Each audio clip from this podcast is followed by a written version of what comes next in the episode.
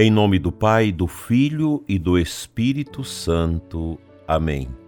Graças e louvores se deem a todo momento ao Santíssimo e Diviníssimo Sacramento. Meu querido ouvinte do programa Oração da Manhã. Você que faz parte aqui da nossa comunidade diocesana de Formosa. Você também que se une a nós em oração em diversos lugares aqui do Brasil e também fora do Brasil, nas comunidades de língua portuguesa. Deus abençoe muito vocês. Agradeço às emissoras de rádio pela retransmissão deste nosso humilde programa e a você que também compartilha o nosso programa, ensinando as pessoas a se inscreverem no nosso canal no YouTube, Dom Adai José Guimarães, nos ajudando nesse projeto de evangelização através das mídias sociais, criando cada vez mais esse vínculo dos nossos católicos com a tradição da Igreja, com o santo sacrifício da missa, o catecismo da Igreja, o magistério da Igreja, a Sagrada Escritura, para melhor servir e amar na sua comunidade, na sua paróquia, fazendo melhor, com mais excelência, os trabalhos pastorais de evangelização de catequese, bem como da animação da vida litúrgica nas nossas igrejas. A igreja é este corpo místico de Cristo, no qual nós estamos imersos pelo nosso batismo.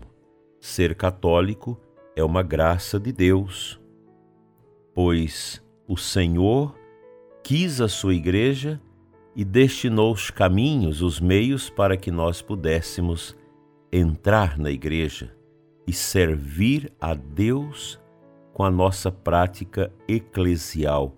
O cristianismo não é uma religião intimista, individualista. A nossa fé, ela é partilhada no altar de Deus, nesta participação bonita que nós realizamos na nossa liturgia, esta unidade do povo de Deus, a igreja peregrina neste mundo, a igreja militante que está com os pés sobre a terra, mas o coração já está em Deus.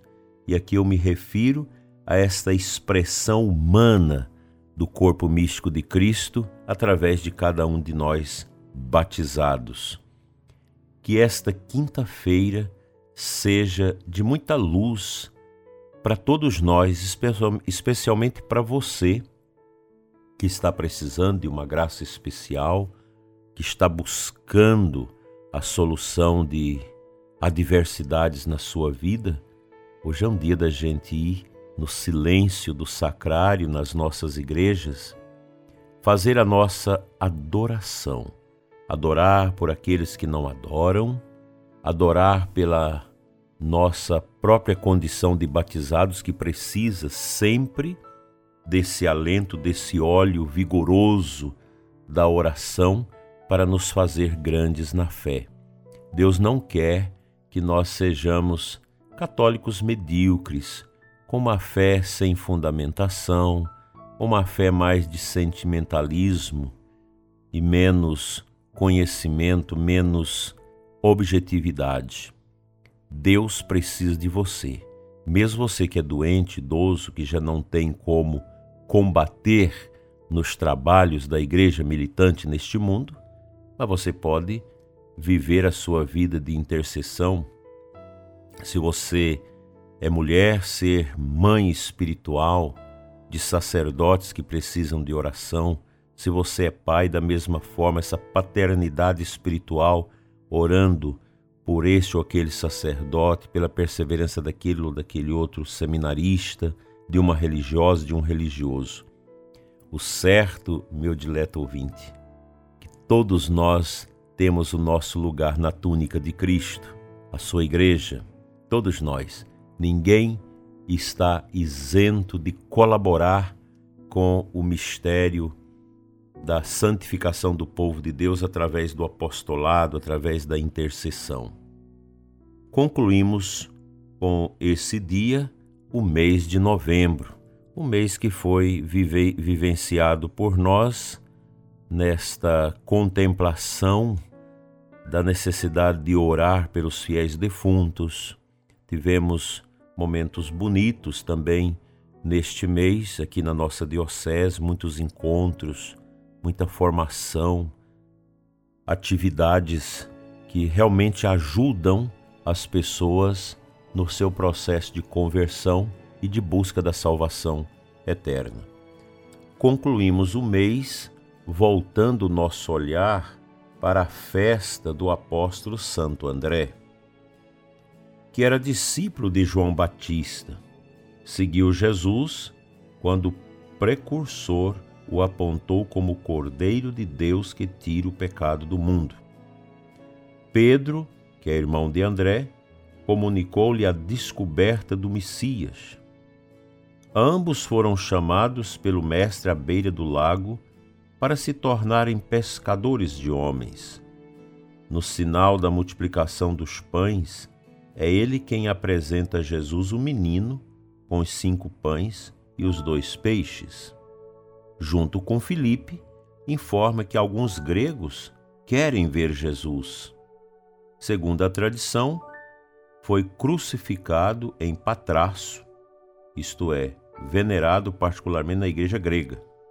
Sua memória, a 30 de novembro, é lembrada por todos os calendários orientais e ocidentais, calendários litúrgicos, evidentemente. Na pessoa deste apóstolo, podemos contemplar a força do Espírito Santo num coração que tem sede de Deus. André não foi a Jesus por um mero acaso porque dentro dele já existia essa força da graça divina que o impelia no desejo nobre pelas coisas santas de Deus. Como isso é belo e, e, ao mesmo tempo espantoso aos nossos olhos, o que a graça de Deus pode fazer. Nesses dias tenho encontrado pessoas que me testemunham a sua decisão por Jesus. Impressionante os grandes feitos de conversão que o Espírito Santo tem realizado ultimamente na igreja. E conversão também de pessoas protestantes que têm buscado a igreja. Outro dia eu perguntei para um protestante que veio para a igreja: Como você se sente voltando-se, que foi batizado quando criança na igreja, para uma igreja que está em crise, que passa por tantas dificuldades. E essa pessoa me diz: quando eu li sobre os padres da igreja, sobre Santo Tomás de Aquino, eu não tive dúvidas que a igreja é esta, deixada por Jesus, e que ela é maior do que as pessoas que estão nela ele compreendeu a verdade. Muitas pessoas deixam a igreja. Ah, eu vou deixar a igreja católica, a igreja está em crise. Não, meus irmãos, a igreja não está em crise. As pessoas que compõem a igreja, sim, elas podem estar em crise, querendo buscar novidades, etc. A partir de janeiro, nós vamos estudar aqui no programa um livro maravilhoso, O Corpo Místico de Cristo, do Bispo Fulton Sheen, de venerável memória.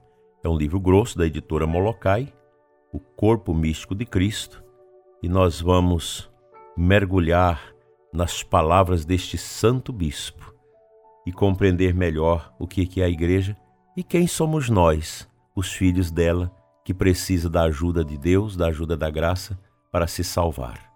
Que o apóstolo Santo André, interceda por nós.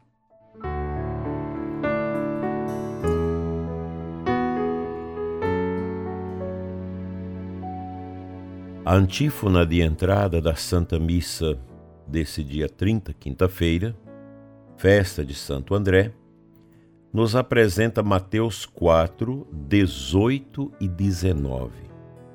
Junto ao mar da Galileia, viu o Senhor dois irmãos, Pedro e André, que pescavam. E os chamou: Vinde comigo, eu vos farei de hoje em diante pescadores de homens. Que palavra bonita, né, prezado ouvinte? Quantas vezes nós já ouvimos esta palavra, seja anunciada na liturgia, seja nas nossas leituras pessoais dos santos evangelhos. Aqui nós temos a cena de um chamado. Cristo chamando diretamente dois homens que viviam ali naquela vida miúda da pescaria junto ao Mar da Galileia. Lá ainda até hoje tem um restaurante chamado Restaurante do Peixe de Pedro, onde as pessoas saboreiam aquele peixe que era comum naquela época serem pescados para serem vendidos e assim Pedro e André ter o seu sustento tirado do mar. Ali, naquela vida, eu diria um pouco medíocre, uma vida muito pobre, muito simples, nosso Senhor os chama. Não quis chamar os aqueles pastores de ovelhas que por ali também andam, quis chamar pescadores. Os pastores de ovelhas conhecem o mesmo caminho todo dia. Quem está no mar não tem caminho, é a vastidão do mar. Assim, o apóstolo, o evangelizador, ele precisa ser aberto a esses caminhos indizíveis, invisíveis da obra de Deus. Quando nós lemos a vida dos santos, santos que foram enviados para lugares tão distantes, basta recordar aqui no Brasil, na América do Sul e mesmo na América do Norte, que após os seus descobrimentos receberam levas de missionários, de sacerdotes, de religiosos que nunca mais voltaram às suas terras, morreram aqui. Já vieram sabendo, vamos morrer ali. É a profunda entrega, o desapego total da família, dos bens, de possibilidades humanas, para lançar-se numa aventura da evangelização. Nos nossos tempos, às vezes nós sentimos como as pessoas estão fracas, enfraquecidas, sem essa coragem, essa determinação para a evangelização.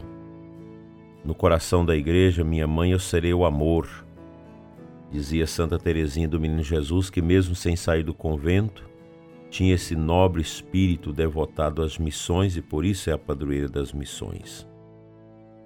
Meu prezado ouvinte, não desanime. Os tempos são difíceis e o demônio coloca tudo dentro de nós para que nós retrocedamos e não sigamos com a nossa missão, com o nosso apostolado. Cristo te quer ativo no testemunho, no apostolado, no anúncio dele e na promoção do seu santo e sagrado nome. Coragem, que Santo André interceda por nós.